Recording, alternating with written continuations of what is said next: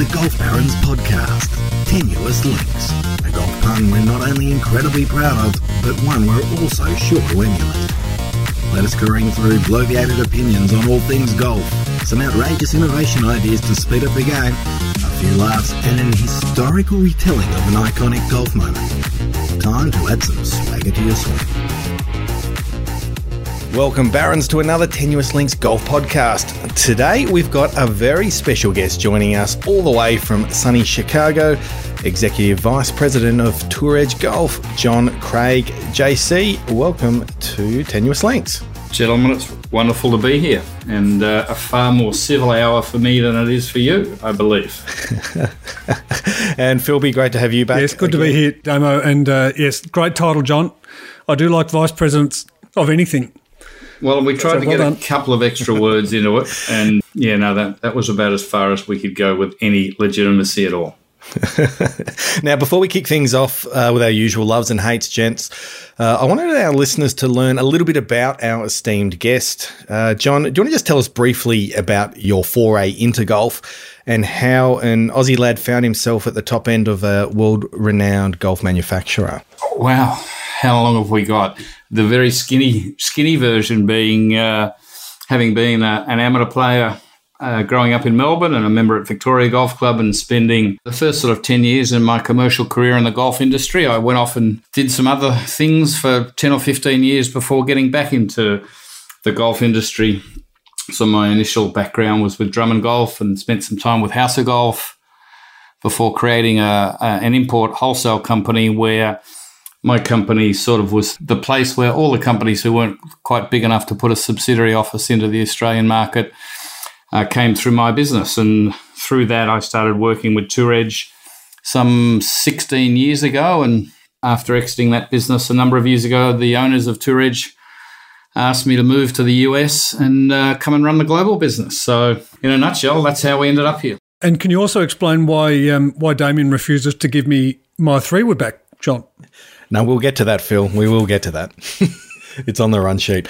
But the way the way we usually kick things off is with just to vent, get get rid of that negativity, dispel it from our bodies, and move on into the happier things in the world of golf. So, Phil, have you got something to kick us off with? I do. I'm actually um, hating seeing course after course that I'm desperate to play, uh, and given the fact that again, we might have mentioned it a couple of times in the podcast, this COVID thing um, restricting international travel, knowing that not only will I not get there in the short term, but I'm not sure when, if at all, I'll be able to get there. And I'm thinking about, you know, Arklow, we saw that from Ireland the other day, Philadelphia Cricket Club, which is which is an absolute dream just because I love the cut of the jib. Chicago, I've just got to meet someone in the Chicago area who can potentially help get me on and to Chicago, hence our special guest. And following the BMW, even uh, Olympia Fields, I mean, it, that is just a cracking looking golf course, but there's this desperation and this thirst to at least plan trips but I have no idea when I'll be able to. So I'm hating on the love of potential trips not being brought to fruition. How's that's that a really tricky hate? mixed love hate. Yeah, there, that's Phil. that's classic that's Phil there. That's as convoluted as it gets. That's prime. Enough of my hates, John. We, as special guest, really need to get onto your hate because you are going to have to comply with our terminology. For well, I, I, so John, I do have a hate for you, but I've got to give you a very quick love first throwing the run sheet out totally. But the love is one of the great things of living in the US is the Golf Channel and live PGA Tour Thursday to Sunday, basically 45 weeks a year. So we get to watch a lot of golf here. So on Sunday, final round, Olympia Fields. My hate, clearly, Adam Scott's putting. because I can tell you from the stats on Sunday, you got to listen to this to believe it. Adam Scott hold a grand total of 33 feet of putts on Sunday. now, there are 18 holes, and my very, very quick math says that's less than two feet per hole. Now, I challenge anybody to go out and play 18 holes. and the best you can do is that. I mean, and to make it all worse, he looks ridiculous with the long putter. So if you're going to putt badly, you may as well look good. So that's my clear, my first hate, and it's not a bad one, I think. I'm no fancy mathematician or statistician, but uh, I'm fairly sure that that's very ordinary. So, so that's pretty good hate. That's one of the better ones we've had. Try and do it. I don't think it's possible. One point eight five inches per hole. Jon Rahm, hang on a minute. So, so John, the putt that Jon Rahm holed in the playoff 66 was feet. almost equivalent in length to the. No, twice. No, twice it was the length. Double, Double the It was double the It was double the length. Of what Sorry, Scotty I- I was thinking- in eighteen of them. I thought you said thirty-three. It was double the length that he holed for a round. He had eighteen attempts to ha- to hole half as long. Two Cyrils. That's not special. That's fr- that's frightening. But how good was that putt? Now, this is not my love, but how good was DJ's putt initially, followed by Rahm's? Well, putt? thi- this actually- and I hopefully I haven't stolen someone's This delves into my love a little bit, Phil, because my love is actually the love of an awkward celebration in a sporting event. So seeing John Jon Rahm go berserk after holding that 66 foot bomb at the first playoff hole at the BMW Championship, everyone around him was still pretty sort of calm, and he was just going berserk. There was no crowd, no atmosphere to, to play off. It just looks so awkward, and it just brings it all back to the basic humanity. I absolutely loved it. And guess what? He, the first thing he saw when he looked up, he sees six foot six DJ just standing there looking at him deadpan. One of the most deadpan where do you, you could where do you ever go from get. there? Well, they should be mates. So it was interesting. The and I know they're not allowed to high five each other, or, or uh, in fact, I don't know what they are or aren't allowed to do because I couldn't be bothered doing any research for this podcast. But Nothing um, changes. for two guys who potentially have spent a lot of time together filming promotional videos and all these other things, there didn't. I wasn't struck by the warmth. It didn't seem like there was a lot of love, did there? I don't suppose you know anything about that, John. Well, probably Ry- Ryder Cup protagonists. You know, they've they've been the, on the other side of that fence at least once, to my recall. And DJ's probably not an easy guy to get to know. Maybe. maybe, maybe that, maybe that is the case. But speaking of Ryder Cup, we will Whistling Straits. It'll be worth the wait, John. yes. Sorry, I've just flashed my Erin Hills polo one more time for the camera. So, Philly, what's what's your love for this week? just unfair. I love the fact that golf courses designed by some of the greats of yesteryear are still so relevant today. And I know there've been major or, or, or length changes and things to various them. But again, going back to Olympia Fields, the North Course, Willie Park Jr., again, I think designed in 1914. And I say I think because that's what I remember reading. But so it's 100 years old and is still considered one of the greats. And they've referred to minor changes over the journey, but there've never been any major renovations to the golf course that he built or created 100 odd years ago. And yes, they've had to try and lengthen it or make the rough thicker or make the fairways a little bit tighter. Uh, and I know hopefully later on we'll refer to the course conditions that abounded at the time and certainly over the first two days. But I love the fact that these courses are still relevant and aspirational. And not only that, from a tour player's point of view, instead of sooking and whinging about the golf course, like apparently they did on 12 at TPC Boston a few years back, they all said it's brutal, but not one of them complained about the golf course as a as a problem in terms of how it was set up or the brutality. It's just like, hey, this is just hard golf. And I think the good ones loved it and the bad commentators hated it. Isn't that isn't that something we hear most years at the US Open where it gets really tricked up and it's really difficult and you hear a lot of the whinging about oh this is just too hard too hard and the better golfers are all oh this is a great challenge they actually thrive in those conditions they like that separation and even the, to hear guys like the great Jack Nicklaus talk about it saying no everyone's playing on this it's such a mindset and you can see who's going to win just by hearing hearing the complaints or those are, who are whinging about it compared to those who are really eager to get stuck in. Yeah, I don't, I don't necessarily think it's rocket science to the fact that you take a great, la- well designed layout, present it well, put the best players on it, you're going to have a great event and a good vibe. I mean, it isn't that complicated, really. And the greens seem to be good enough that 33 feet in total putts hold for a round didn't seem appropriate, John. Well, it, and again, I must reinforce, Phil, it's not only is it 33 feet, but it's 33 feet and looking bad at the same time. I think that's the game changer. That's the key. It's the look. That's the kicker. But have you got a love, John? Uh, do I have a love? Well, I have rather a sick love, actually, and one driven completely by self interest. And that's the fact that right now, every other major sport in America is on hold, resulting in golf going through absolutely uh, through the roof here. And, and in fact, we've just had industry stats published from participation in July showing that nationwide, every state in the country, participation is north of 20% in every market. And you know, uh, as someone involved in the manufacturing industry, you know that that flows right through and, and instantly. So I got to say that uh, out of every dark cloud, there is a silver lining. But uh, a silver lining driven by self interest, I must confess. I'm not sure. What is the COVID situation over there at the moment, John? In relation to demo, Just in, in Chicago itself, have you guys, are you in, under any kind of restrictions at all for play or mask wearing or any of that sort of stuff? Just to, just to let you know, down in, Melbourne, it would probably break your heart if you didn't know that we are, we're stuck down. We're all in, uh, we're in a curfew coming to the end of six weeks, been no golf. It's been, it's been pretty tough actually for people out here. So I just want to know what, how it is over there. Is it obviously? Yeah. So we went through the same kind of thing from mid March, where we had a very brutal six week lockdown. But since then, we've had a progressive move from stage four to stage three to we're now currently in stage two. So, for example, we have everybody back at our office. We wear masks permanently, social distancing. We're not holding meetings. Every meeting's by Zoom. And uh, life in general here, I live in a, a lovely suburb called Glen Ellyn, about 35 minutes out of the city of Chicago itself. And it's probably for those of you in Melbourne, you know, maybe a little bit like Beaumaris or in Sydney, kind of a little bit living down in the Shire. And, and for all intents and purposes, other than being able to go inside and eat inside at restaurants, but all our restaurants are open now for outdoor eating. And, you know, by and large, other than having to take an extra level of care, life is, is relatively normal. So golf courses are an open job. Absolutely. Yeah. Well, well, that and and right now, one of my VP of operations was telling me a story that you know, he's been in the golf industry for over 30 years, and the last two weekends he's taken his daughter to a driving range at a local muni here at two o'clock on a Sunday. And the last two weekends here, it's been stinking hot, 95 degrees plus, really high humidity, and he's had to wait half an hour to get a tee box at a driving range. So, which supports that's what's happening to golf. which, over which here. supports the proposition from a few podcasts ago, Domo, that is COVID the best thing that has happened to golf? It's this supply and demand thing, this scarcity.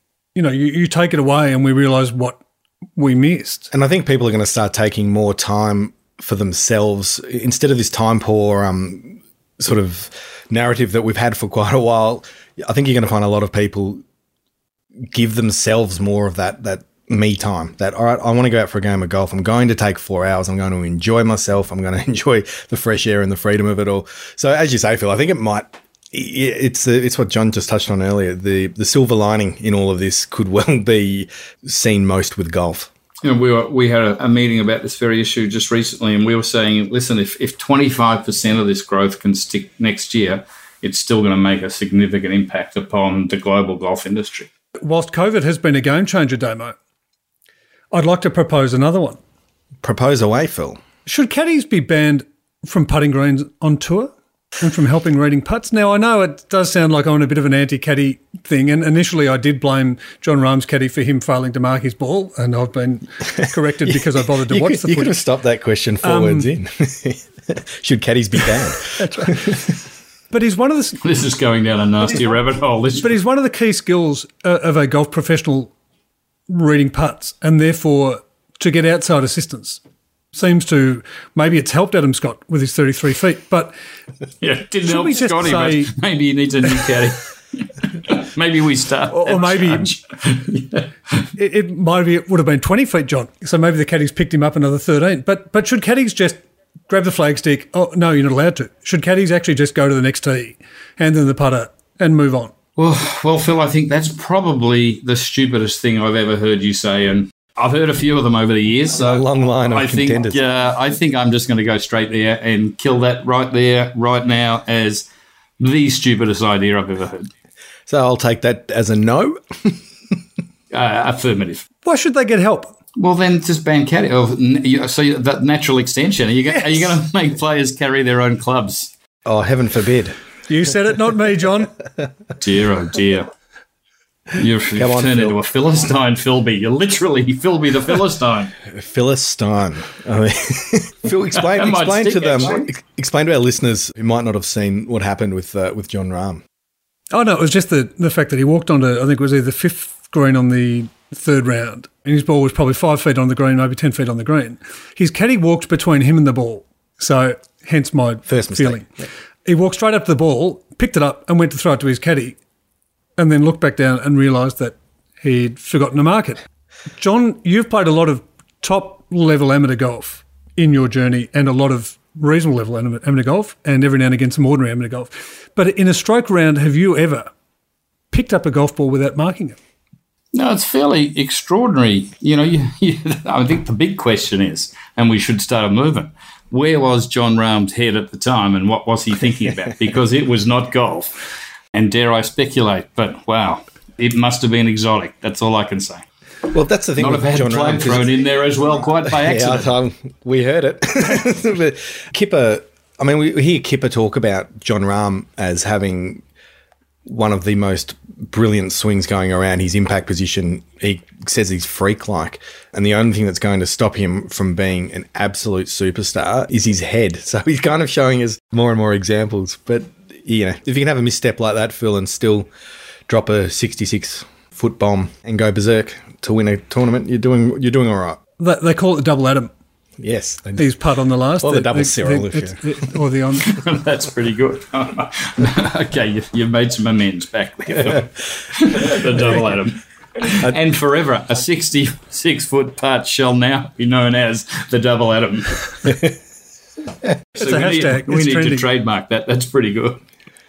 Now, one, one of the things talking to someone over in Chicago, you're we're dreaming of many of the courses that are around around your area, John. That you're lucky enough to to be near Medinah, Chicago, Olympia Fields. We've touched on. Black Sheep is one I've got written down here. I don't know a lot about Black Sheep. Have you? Can you tell us a little bit about it? I can. Black Sheep was started about, it was a dream of a quite a wealthy guy about 15 years ago who bought up some farmland out on the outskirts of Chicago. And it was, a, it's basically a, a lovely 400 acre property in the middle of a bunch of cornfields, lovely rolling ground. And he basically had the idea of creating, you know, a true golf concept, very much a long distance away from the traditional American country club model. So they kept the original farmhouse that was on the land and turned that into there's a bunk room with accommodation for six people, there's 150 members. Instead of building a, a grandiose clubhouse, they built what we would know in Australia as a weatherboard clubhouse with one large room and a bar down below in the basement, lovely locker room and all the rest of it. But it's golf at its simplest and finest best. 27 holes, no tee times, walk up any time, uh, male only, which is somewhat of a tradition in the Chicago area where it's it's one of the few places where there's really? I think it's there's four clubs here in the area that still stand out as, as male only. Probably the best known being Butler National, which lost the Western Open as a very result of its male only stance. But you know, Black Sheep's a, a really interesting experience. It's a great layout, stands a, stands on its own against any great courses, but it's it's as much the experience of playing there. It's let's just say it is a very Baronesque day out in everything that really uh, Baronship should stand for. Outstanding. So why is Chicago? So so we look at all the golf courses in Chicago, though, John, and there is this. It's like an epicenter of great tracks. The question that I've got is why. Well, I think, Phil, the history explains it pretty quickly. You know, Chicago is the hub of the Midwest. So go back 120, 130 years, and you had the rail expanding from the Midwest through Chicago. You know, there was a lot of wealth created here. And, and, and in those days, where wealth was usually great golf followed. And the bottom line is that there was enough money here to bring out the and pay the great architects. So the, the list is really, you know, quite extraordinary when you think of Raynor and Macdonald and Chicago Golf Club, Shore Acres, Exmoor Country Club. You know, I, can't think of a city with more Donald Ross courses. You know, Beverly, Evanston, Skokie, Old Elm, Ravisloe, Bob O'Link, Northmoor. I mean, it's a pretty amazing list of Ross classics from Rees Jones with Cog Hill and Medinah. Fazio did a lot of work here with the Glen, Club and Butler National. I mean, it's a you know it's a significant list. And in talking to people and having lived here now for four years, the you know, at the end of the day, the, the money was there to actually bring these people to plots of land which 100 years ago were available in the suburbs of Chicago. And there's also some really cool stories. Cantigny is a, a muni or a public facility, uh, really not quite, uh, only about five minutes away from where I live. And it's probably the most beautiful public course I, have ever seen. I mean, it's just spectacular with lakes. It's presented magnificently every week. It's just gorgeous. And the story behind Cantigny was that the late Colonel Robert McCormick was a very wealthy publisher here in Chicago. In fact, was the publisher of the Chicago Tribune, which those movie buffs should be able to remember a famous superhero that may or may not have hung out around the Chicago Tribune building. But uh, good old Colonel Robert decided to donate 800 acres right in the middle of the suburbs of Chicago create a, a, foundation and trust to which they build a 27 hole golf course, the original family mansion and grounds. And so you have that type of philanthropy, you know, driving some magnificent facilities here as well. Golf dreaming, Damo. I'm, I'm seeing that Chicago might be a trip in itself. I think it's I think it's moving up the list pretty rapidly, Phil. as long as we can get onto Chicago, I'm happy. And I hear it here it's a snack was to say, have you got a few spare rooms for to house us there, John? JC, make it a an all Aussie celebration. No, no, no problems. No problems about the accommodation. The the tea time at Chicago. I mean, Chicago is one of the half dozen most private clubs in all of the US. It was a founding member of the USGA, the first 18 hole golf course in the US. Uh, there's the saying around these parts that you know at Chicago you don't ask how much membership is because if you if you need to ask son, you can't afford it. So, uh, and they do have a, a structure whereby they're a couple of hundred members. There's no subscription. There's no fees. They run the course for the year, and everyone gets a, an invoice at the end of the year for their share. Okay. So it's kind of it, it's right up there, right up there with the top New England courses, Augusta, etc. And is probably, I must say, the best course I've played in the world. And I'm an enormous Royal Melbourne fan, having learned, you know, I grew up from age 10 playing Royal, Royal Melbourne as a caddy. It's where I learned to play. But Chicago is, Royal Melbourne is such a nicer, more magnificent piece of land. You know, Chicago Golf Club was created effectively out of 250 flat acres, and they still created a masterpiece. So it, it's just rather extraordinary. Uh, so 9.13, I'll be on the first tee just waiting, or maybe at the front gate. I'm not sure. I'm not sure. Now I want to I want to move things along into a bit of gear effect. Now this is this is very much your wheelhouse, JC. Now you've seen the show uh, that Golf Barons for those who haven't cottoned on yet. Uh, you've heard this podcast. You've read our mag Barons Life. You've known Phil and I for quite some time. I feel you're in a really unique position to answer this question for me. Who would you rather see swinging the CBX 119 fairway wood? And before answering, Ooh. remember that I'm the one who called it the greatest fairway ever created. Go. Uh, well, if I was a parliamentarian, uh, they would call this a Dorothy Dix because I, am sorry, Philistine, but you know it's Damo every day of the week. Sorry, pal. Yes, you heard it, Phil. It's official. No more, no more bitching and moaning about the fairway, Phil. It is officially mine.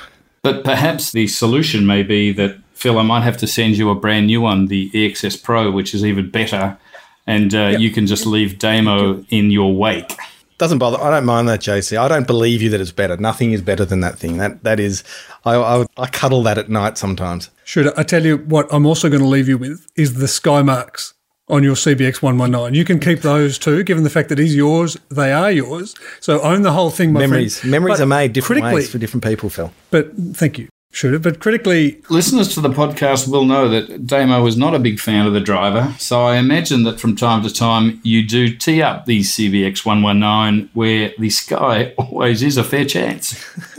Actually, I don't use tees. He skies it off the grass. I don't use tees. he skies it off the deck. um, I'm an absolute deck player, otherwise known as a deckhead. I believe that's how it's pronounced. JC, what have, what's where do you see where are clubs as a manufacturer? Where where do you see things headed? What what sort of direction are you guys, I guess, taking? And is it something that you keep an eye on? Other, you know, you obviously you keep a, an eye on your opponents to a degree, uh, your competitors. But do you have a clear set of uh, a focus where you guys want to go over the next, I don't know, a roadmap over the next five, ten years, or whatever it might be? And how does that work from your perspective? There's a couple of directions there. I mean, first and foremost, what we're really good at is is making really high quality equipment. And you know, my owner is a very conservative uh, Midwest guy. And as a result, he's always been loath to really tip his hand heavily into the marketing game. And, and so Tour has always had a long standing belief of product first. And so we've been able to, you know, continually produce really good product that may or may not have been heard of by quite so many people, but it, it just means we can keep our prices realistic. You know, we, we often find ourselves in a place where we're 20%, say, cheaper than, than other mainstream brands and with often superior equipment. And, and that's what we're really good at. And when it's all said and done, that's kind of our, our place in our place in the world. But the, the equipment market is really in a, an interesting space now. I mean, I think the very topical subject all around the world is, is, is the ball and the driver and how far people are hitting things. And we get into the bifurcation argument. I mean, it's kind of interesting as a company. You know, we've had some discussions about these, but to be honest, we actually haven't formulated a, a, company view on the basis that you know any changes are going to be so far down the track and it'll be if at any point they do make a decision then there'll be a three year transition phase so we'll deal with all of that as a company at that time. But you know to be honest i have a pretty strong personal view that i think bifurcation is a fantastic thing for the industry. And i actually don't really know why my counterparts at, at other companies who obviously must be a lot smarter than me because I think it really brings the opportunity to do two things. And, I, and to date, it's been a little bit of a one sided debate because all we've been talking about is limiting the performance of equipment for the top echelon of the game. And I think if we look at that in a very single dimension, then I think there, there are a lot of objections. But the other side of the coin is that the average player needs every single piece of help that they can get. It's, we need clubs that are easy to use. And, you know, I hit at 250, 260 nowadays. I'd love to be able to hit at 290. Golf would be more enjoyable. And at the end of the day, don't we have a responsibility, both, you know, virtually all stakeholders in the game to, to make a game that's more enjoyable, that people want to play?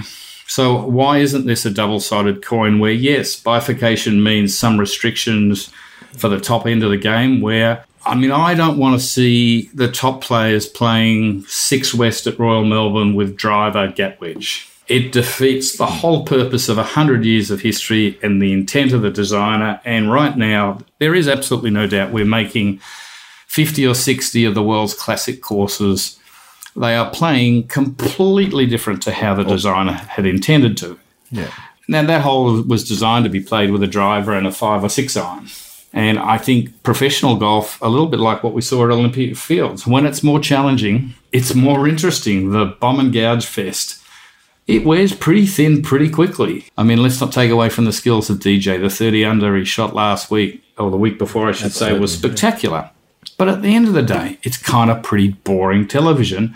And I challenge anybody that to watch Olympia Fields last week and say, you know, that was better entertainment. So you know, I, I think that limiting at the top end, I mean, and it's not like this is a new concept, for heaven's sake. I grew up with it. So in 1980, when I started my amateur career, I'm playing a small ball, and they announced that, okay, you got three years to switch over. And if and we played in Australia where it was optional to play both, and in fact you could switch in the middle of a round when I was playing. So, and I, I have a beautiful story where in the 1981 Australian Open, I'm caddying for an American guy. I'm 19 years, 18 years old or something. I'm caddying for a guy called Robert Raymond. Second round, we are right on the cut line, the 16th at Victoria, blowing into 25 knot southerly straight into us. So back in those days, it was a ripping three or four iron on a good day.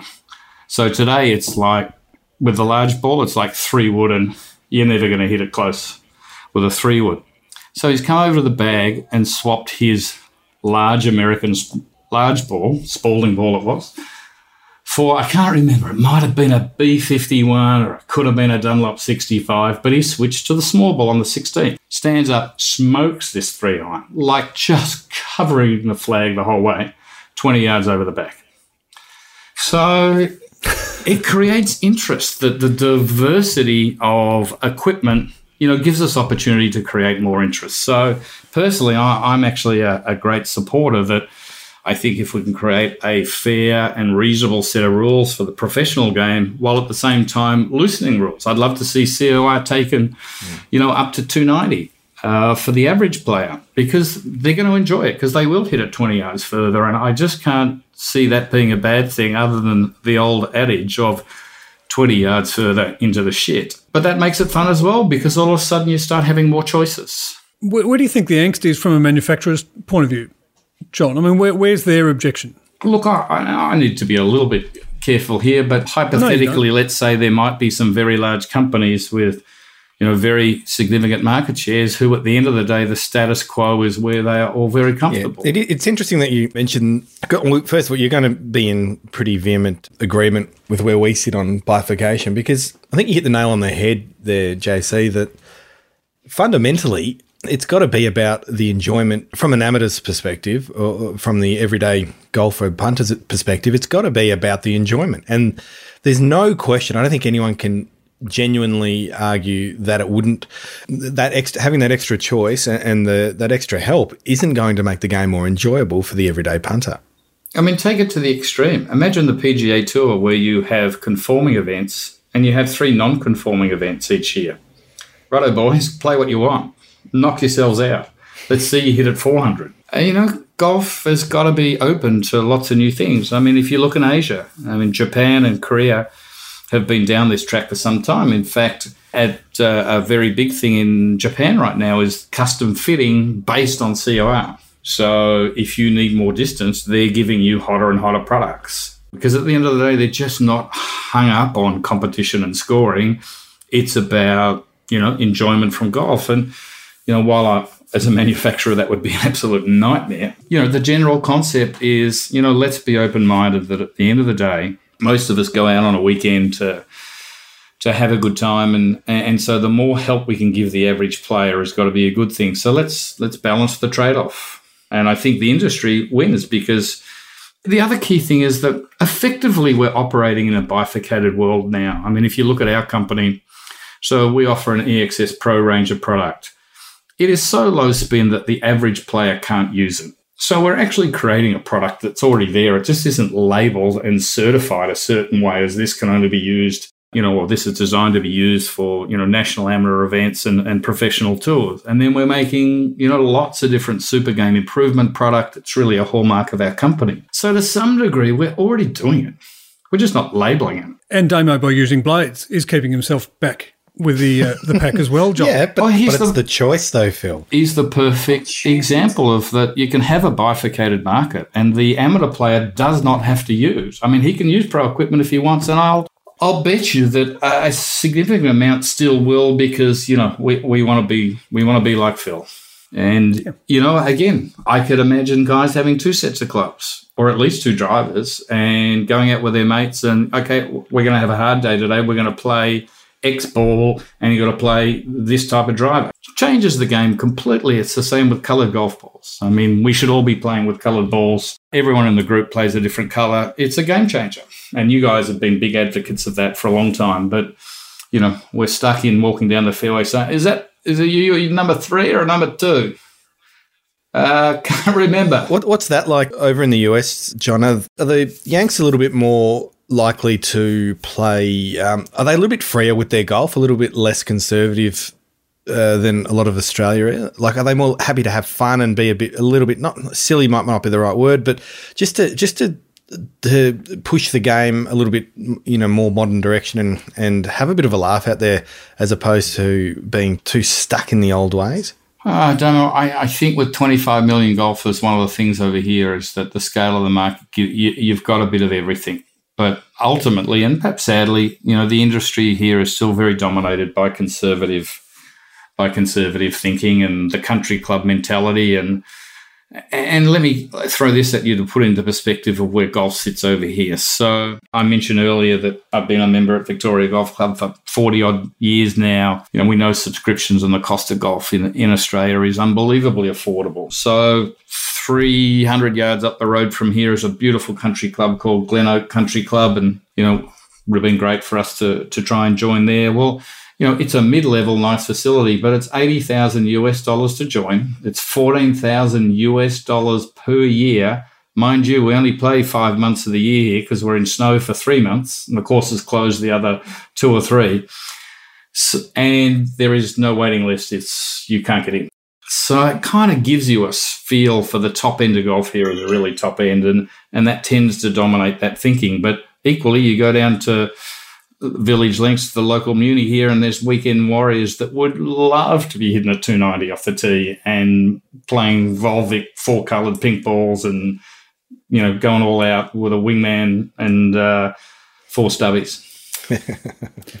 Can I just? I'll get back onto one product question, John, because it's something that that being a bit of a techie, I, I kind of need to know an opinion from a manufacturer. Which of the elements, if it were to be bifurcated, would wind it back far enough? Now, and we can talk about a combination of ball and club, but is it about taking driver to 0.75. Can I ask, has anyone actually tested how far things would need to be wound back to take 30% of distance away? Yeah, yeah, we have. We, that is something that we consistently do, and we will get heads made at various different CT levels from limit at uh, right up to 257, which is limit plus margin, you know, 240 to 30 to 20. Interestingly, from about 240 to 265 or 270, there really isn't a lot of difference.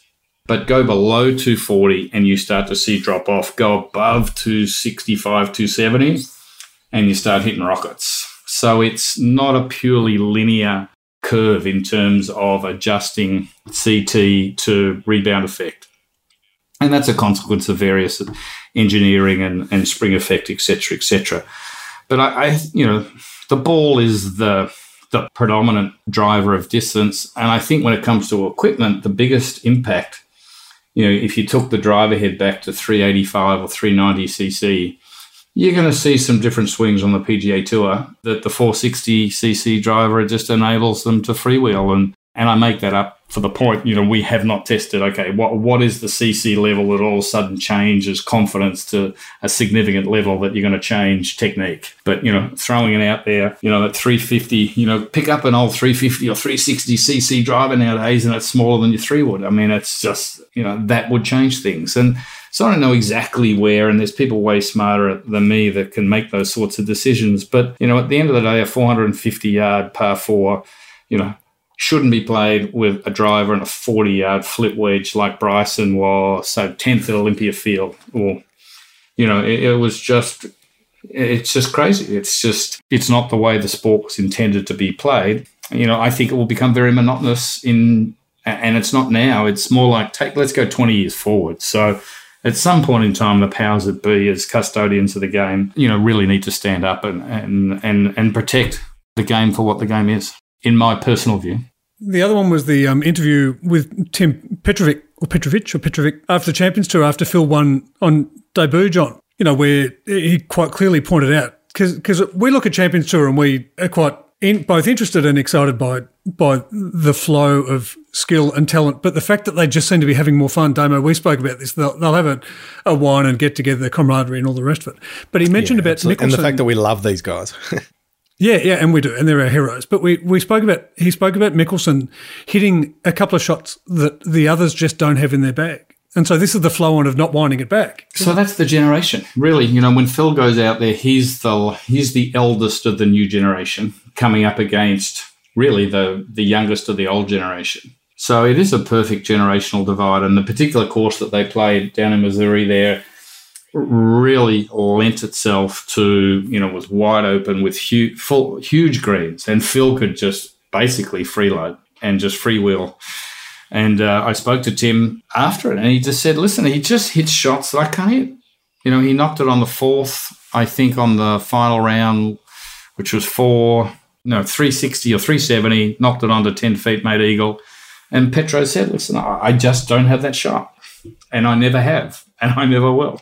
But I tell you, those Champions Tour guys don't ever be mistaken by a glass of red wine or those top 10 or 15 players work as hard or harder and they're all making very good coin and you know they're working as hard as the main tour guys. I mean, I'll never forget watching Scott McCarron hit drivers one day. He busted his driver a couple of years back, and this was before he was one of our staff players. And I watched him in a stinking hot, humid Florida day hit drivers literally two hours flat out. And the last one was going just as hard. And at, you know, 53 or 54, and he hits at 300. And, you know, it was, it was pretty impressive. You see Langer this year won in, uh, in Tucson. And uh, it just coincidentally, I was in uh, Laguna that uh, following Monday and was at the event, and the first guy on the range, I had to meet someone at nine o'clock on the Monday morning, and there's freaking Bernhard, nine o'clock. He's, he's won the night before. He's the first guy that's travelled, made it, and is out there grinding at nine o'clock. I mean, that sort of dedication is something that often maybe doesn't get appreciated as much on the Champions Tour as to how hard those top players work. Yeah, they're, they're absolutely our idols of, of yesteryear, a lot of them. And they know how to live as well, Phil. We we need to start an active campaign to change its name to the uh, the Barons Tour because I reckon there's plenty plenty of lads out there who would uh, who would enjoy our style of thinking. But just on the Champions Tour, JC, what's Tour Edge is is actually is very active there. What what what is it that lends the older guys to your company, I guess, or to to to wanting to get involved with the kinds of um, products and things that you guys well, uh, create? I think one is that you know we recognise the Champions Tour as a, a, very approachable place that suits our brand, and given our, our, our target market, the people who buy our product are a little bit more you know, down to earth is probably overstating it a little bit, but they probably see value as a little bit more important than the than a glitzy brand, and and so Champions Tour as an overall premise made a lot of sense for us, and so we committed a couple of years back to really getting out and servicing those guys just as hard as what the young guys are being serviced on the main tour, and the guys have really appreciated that because you know, in, in some respects, they're in the, the sunset of their career, and, and so the support, which is not saying they don't get supported by other companies by any by any means, but you know, we've really gone over and above to treat them that they are still just as special today as they were when they were top ten in the world and, and strutting it on the main stage. And I think that's been really well appreciated. We have a, our tour rep, of which we now have two, are both guys in their early 60s who've been out on tour for nearly 30 years. They've grown up with these guys. They have great relationships. So there's kind of just a really nice fit all around with where we and our staff and almost and a family style feel. Look, there is an element of uh, that out there, and I, and I think the biggest thing on the Champions Tour is at the end of the day, the ego is just not which is not to say they're egoless, but the ego is just not as sharp as when these guys were in their 20s and 30s and the dog eat dog kind of competitive nature of the main tour. I mean, most of these guys have made a lot of money. So the pressure's off. So really, it's more about pride than it is about ego or status and so when you're playing for pride, it's much easier to walk off the 18th and say, you know, I, I, got beat fair and square. Let's go and have a glass of red. There was a beautiful shot, John, of Ernie, Freddie, and VJ all hitting wedges on the practice fairway that circulated on social media with, with which I think sums up the whole of the Champions Tour. And whether you're talking about Bernardo, whether you're talking about Petro or all these other guys, it's just these are elite, super elite talent that that as the young guys come through into the Champions Tour, the talent on the Champions Tour is getting better. My big question being, how do we get the Champions Tour more eager to travel en masse, potentially down to a golf course like Royal Melbourne or Victoria. Metro or Vic for the Barons Tour event? Well, I, I, I think if you could dust off the TARDIS, I mean, the reality is, I think these guys, and, and, it's incredible that I've got to know most of them pretty well, and you know, and, and most of them have been to Melbourne at some stage during their career, and you know, it's a it's a common bond we share talking about sandbelt golf golf courses. So, you know, I've been able to create a rapport with a lot of these guys and they would love to go back and play in Australia. But guys, you just got to understand it's a 24 hour commute. You know, it was, it was like, and you guys might have seen a post that I put on Facebook at the time of the President's Cup that if the international team wasn't so far ahead by the end of Friday, they were never going to win because it really was one of the more arrogant things I've seen in sport that the Tiger thinks well, boys, we'll just play down in we'll play down here on Sunday. We'll jump on a private and we'll fly 27 hours and we'll get in on Monday and you know we'll be right. Around the course, probably one of the most demanding, you know, mental courses where you really have to think your way around the composite at Royal and and for them not to be sharp, I mean, it was no wonder they came out and got their asses kicked on the first couple of days. But, you know, they were always going to come back pretty hard and solid when they woke up. And, you know, anyone who's done that 27 hour commute knows that, I mean, you just, it doesn't matter how many times you do it. I mean, you are Fruit Loops for 48 hours. So, John, given you've been good enough to join us as a special podcast guest, here's your chance Tour Edge. What's Tour Edge's secret sauce? Because you know I have been a fan of particularly the three woods for a long long time, and Damo my three wood, yeah, apparently has been given my new three wood so I'll have to wait on my new new three wood. But certainly from the CBX and even going back pre XCG six and XCG CB four, and you know what, what's the secret source of Tour and exotics? Well, I, I think the fact you know what we are really good at is being able to identify a really broad range of player segments and, and make a product exactly for that segment. And it's not only about our, you know, as an industry, we often kind of get a little bit lost in talking about, you know, premium performance equipment, distance, and all the rest of it. And we forget that there is a huge mass of players out there that on a, on a 150 yard par three with a water carry, you know, as seniors get a little bit older or for the ladies, I mean, some of them can't carry that. So, you know, we make equipment that helps them do that. So I think a you know making a really broad range of product that is eminently usable for the purpose in which it's designed, and then secondly, as I touched on earlier, I, I think we're very much driven by value and and at the end of the day, recognizing that you know there, there are other you know options available, but at the end of the day, if if you want something that's really good and really fairly priced, I mean, we're very good at producing that. And you know, so you might not see as many flashy ads from us as, as other, and you might see us more out on the Champions Tour than you'll see us on the main tour. But you know, all of that ultimately, you know, sits in the retail price of the club on the, the retail floor. Which, by the way, I, I do I do have to slide one plug in today's podcast, oh. which is some very exciting news for Tour Edge. In that we've really can, in fact, this is a scoop for Golf Barons that uh, as of approximately no, uh, November 15, we will be commencing a new partnership down in Australia with the Drummond Golf Group. And you'll find our equipment available in all 52 Drummond stores around the country. So that's a, uh, an exciting development for Tour Edge and our global business. But of course, as someone that started their career as a 16 year old at Drummond Golf, it kind of completes uh, an interesting circle. So there you go. There's one for your listeners straight off the press. We can edit that. Is that where I have to go to pick up my three wood, John? yeah. Oh, yeah, that's right. that went well. yeah, no, that's good. No, no, no, and well done. And my, my other question for you, John, what's your been a wow moment? I mean, obviously you, you've spoken about scale in the US and all the other things about doing business and your joy of being there. But have you had a wow moment or a couple of wow moments where you just get to because I tell you what, Kipper is the best name dropper we know, and we need someone to put him in his place. So here's what really I'm saying is, John, your chance to put Kipper in his place. Drop us some names and drop away.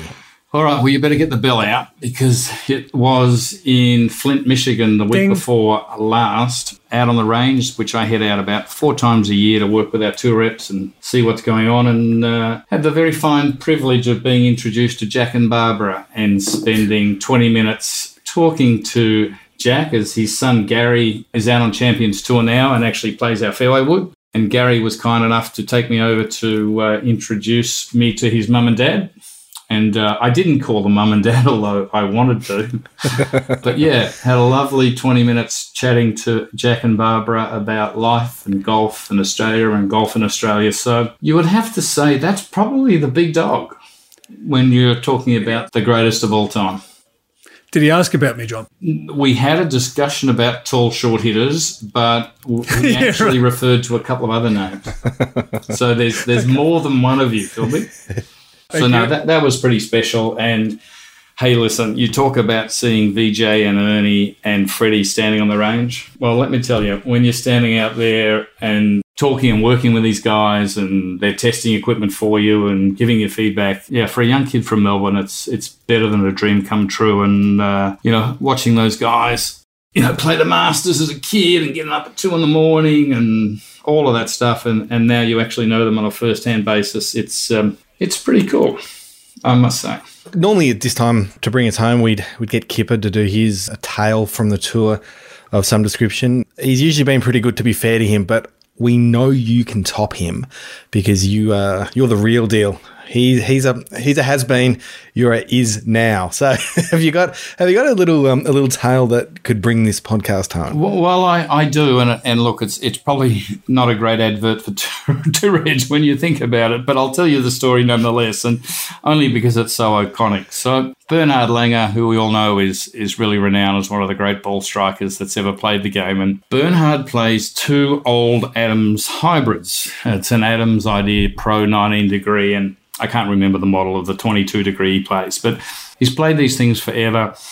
He plays a shaft that's almost impossible to get. It's this Midas RT technology thing. But he's been trying for five years to replace these hybrids because he knows one day the, the head's going to fall off, and that's just the reality of it. so we've worked with him a little bit, and we had a product early last year that we thought would be absolutely ideal. So we've built in some clubs, and it was down in Boca Raton in Florida. And I actually was down there for the test. And so I'm with Andy Harris, our tour rep.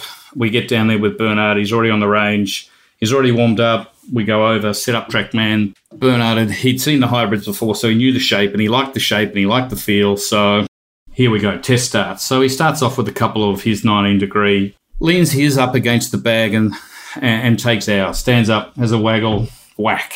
215 yard carry. The ball doesn't deviate an inch. Stands up, hits another one. This line traced the first one. It literally landed on top. Anyway, he's gone on and hit five of these in a row. Just absolute arrows. And I've looked over at Andy, our tour rep, and of course, you're only standing four paces behind Bernhard, so you can't say anything. But I'm grinning at this stage like a big fat spider, and you know, it couldn't have been going better. So then Bernhard looks looks back at us, and I'll do a great disservice to the German speaking people here, but Bernhard, in his very eloquent way, says, um, yeah, pretty good. Let me see if I can feed it. So he goes back, sets up, whack, hits the most gorgeous 10 yard sliding fade, and it lands on top of where the other ones have been.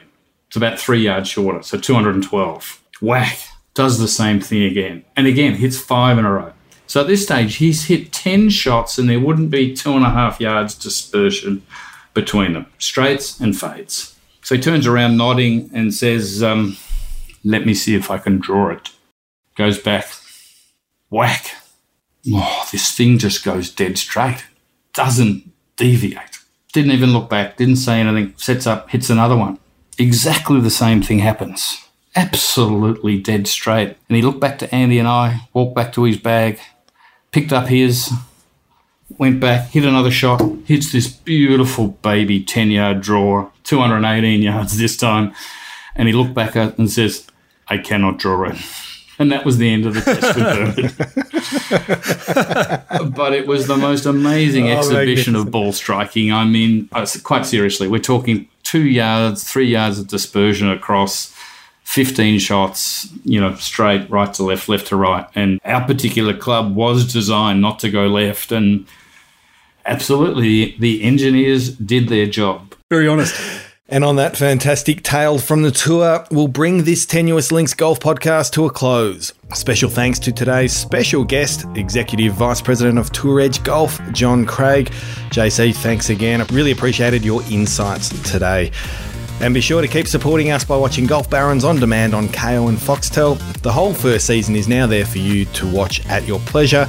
And for our US and UK listeners, you can also see our first season on Amazon Prime. Head over to baronslife.com and sign up to get reminders about this podcast and check out the latest issue of Barons Life Golf and Lifestyle magazine with plenty of game changing content inside. Until next time, Barons, be sure to add some swagger to your swings.